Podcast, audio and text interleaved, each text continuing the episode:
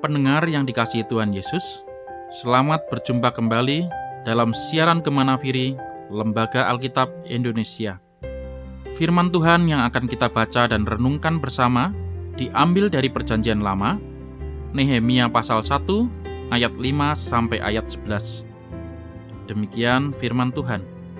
Kataku, ya Tuhan Allah semesta langit, Allah yang maha besar dan dahsyat, yang berpegang pada perjanjian dan kasih setianya terhadap orang yang kasih kepadanya dan tetap mengikuti perintah-perintahnya. Berilah telingamu dan bukalah matamu, dan dengarkanlah doa hambamu yang sekarang kupanjatkan ke hadiratmu siang dan malam bagi orang Israel, hamba-hambamu itu. Dengan mengaku segala dosa yang kami orang Israel telah lakukan terhadapmu, juga aku dan kaum keluargaku telah berbuat dosa kami telah sangat bersalah terhadapmu dan tidak mengikuti perintah-perintah, ketetapan-ketetapan, dan peraturan-peraturan yang telah kau perintahkan kepada Musa, hambamu itu. Ingatlah akan firman yang kau pesan kepada Musa, hambamu itu, yakni, Bila kamu berubah setia, kamu akan kucerai berikan di antara bangsa-bangsa. Tetapi, bila kamu berbalik kepadaku dan tetap mengikuti perintah-perintahku serta melakukannya, maka sekalipun orang-orang buanganmu ada di ujung langit, akan kukumpulkan mereka kembali, dan kubawa ke tempat yang telah kupilih untuk membuat namaku diam di sana.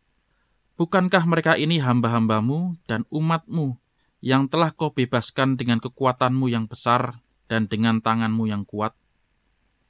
Ya Tuhan, berilah telinga kepada doa hambamu ini, dan kepada doa hamba-hambamu yang rela takut akan namamu.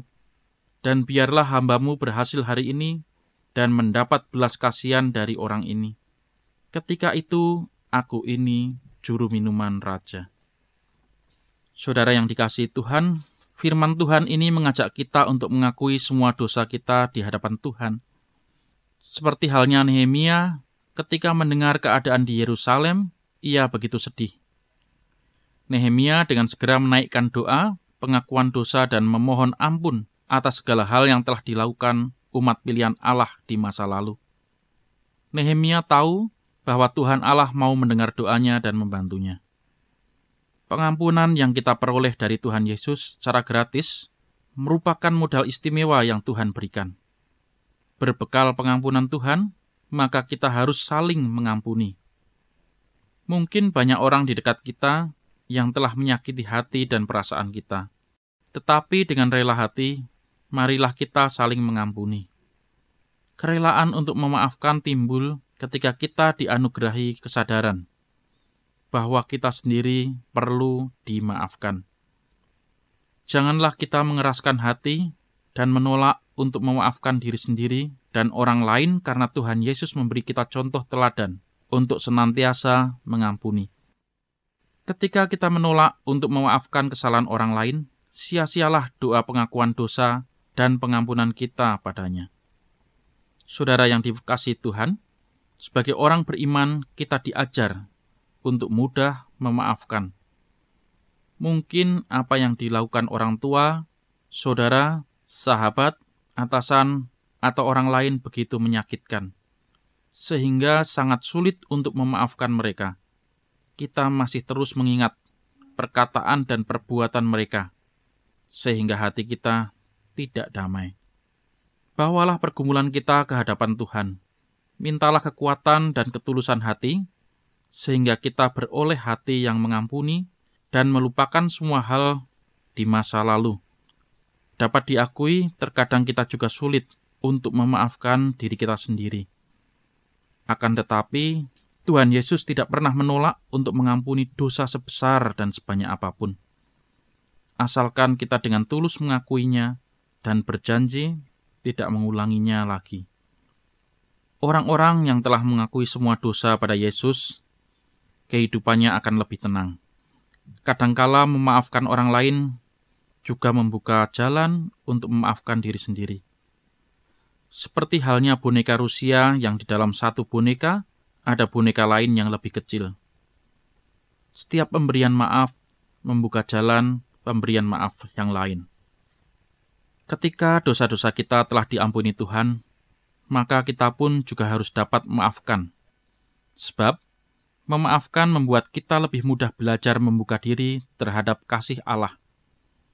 Ketika kita bimbang dalam memaafkan, sejenak ingatlah Allah yang mengasihi kita apa adanya, dengan segala keterbatasan kita. Hiruplah kasih Tuhan dan biarkan meresap sampai bagian tergelap dalam diri kita Rasakan kasih itu membasuh kita seperti air pancuran yang membersihkan diri kita. Manusia pertama kali merasakan cinta kasih melalui cinta kasih orang tua.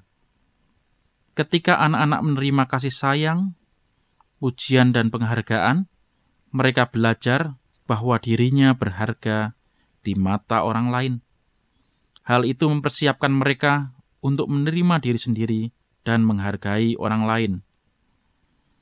Ketika anak-anak merasa diri mereka sendiri baik, maka mereka bisa lebih mudah berlaku baik kepada orang lain. Kasih dan kelemah lembutan adalah tindakan membagi berkat kepada semua makhluk di alam semesta yang dimulai dari diri sendiri.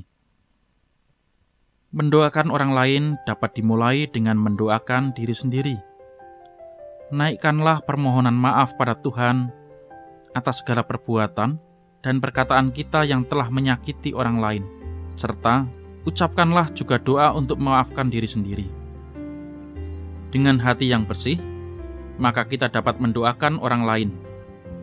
Meski mendoakan tidak otomatis menghilangkan rasa kesal atau rasa marah, tetapi doa dapat membuat kita melepaskan kebencian yang tentunya akan memulihkan hubungan kita dengan orang tersebut.